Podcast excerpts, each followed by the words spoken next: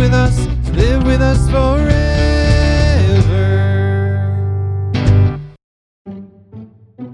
Friends, you're listening to season two of Terra Kids Cast, a podcast for the kids of Terra Nova Church in North Adams, Massachusetts. Every week, we'll listen to a story from the Bible, and then we'll do an activity that will help us understand the story better. I'm your host, Lizzie H., and I'm so glad I get to hang out with you today. The story we're about to hear is just one and an even greater story an adventure story about a young hero who comes from a far country to win back his lost treasure. And the greatest thing about the story you'll hear today and all the others you'll hear on this podcast is that they're all true. Okay, are you ready? Let's dive in. Today's story comes out of 2 Kings 5, and I'm going to be using the Jesus Storybook Bible to help tell this story.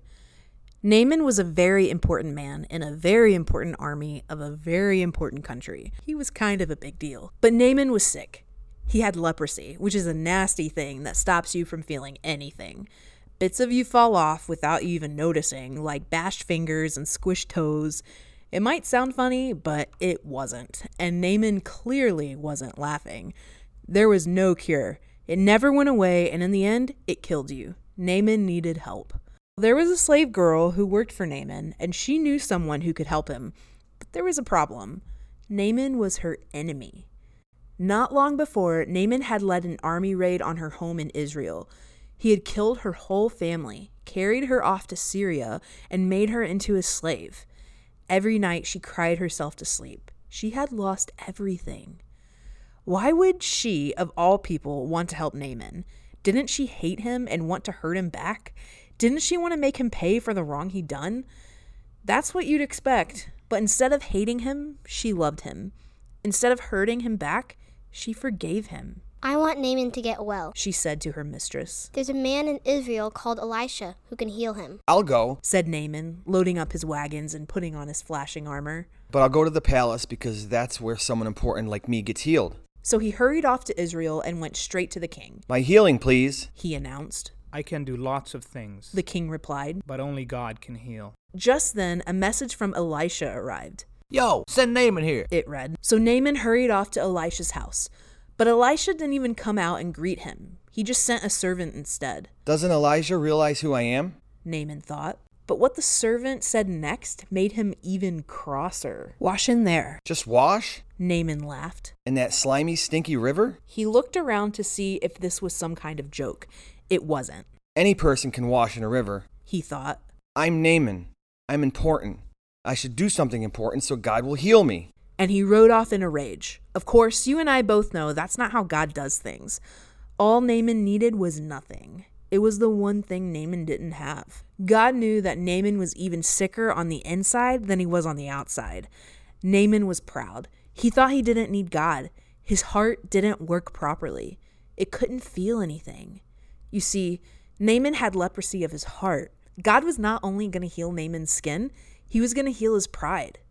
Naaman finally agreed to wash in the river, and instantly his skin became smooth like a baby. Naaman wanted to pay Elisha. God healed you. You can't pay. It's free. Elisha said. And so it was that a very sick man was healed, all because of a little servant girl who forgave him. God knew sin was like leprosy. It stopped his children's hearts from working properly, and in the end, it would kill them. Years later, God was going to send another servant to forgive as she did, to forgive all of God's children and heal the terrible sickness in their hearts. Their hearts were broken, but God can mend broken hearts.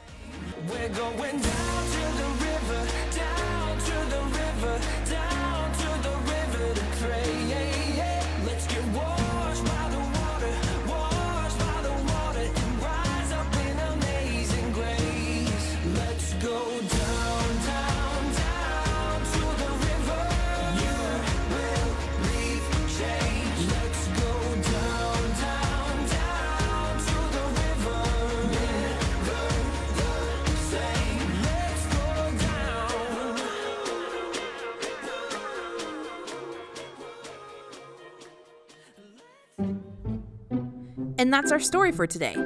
Be sure to check out the activity that goes with our story. Go to terranovachurch.org slash North Adams, scroll down till you see the rocket icon for Terra Kids, click on that and you'll find a PDF on that page with all the info you'll need to do an activity at home that will help you understand our story better. Be sure you click on the PDF that goes with today's episode. Once you finish your activity, have your parents post a picture of it on social media and use hashtag TerraKidsCast so we can see what you've done. Thanks for listening to Terra Kids Cast. Today's story was just one of the stories in the Bible, which is really just one big story about God and how he'd do anything to be with us, people. If you'd like to read more about Naaman and his servant girl, you can turn to 2 Kings 5 in your Bible anytime and read it together as a family, maybe over breakfast or dinner. You can also find the story in your Jesus Storybook Bible starting on page 136. I hope you've had a good time today. I definitely have. Tune in next week to Terra Kids Cast for another story and activity. Have a great week.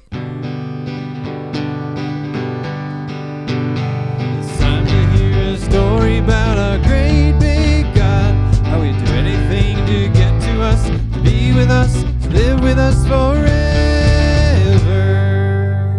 I bet, the, I bet the church would laugh laugh their butts off. Do it. Do it up. Just whenever you're ready. yeah, hold the mic closer. Are you on? It is.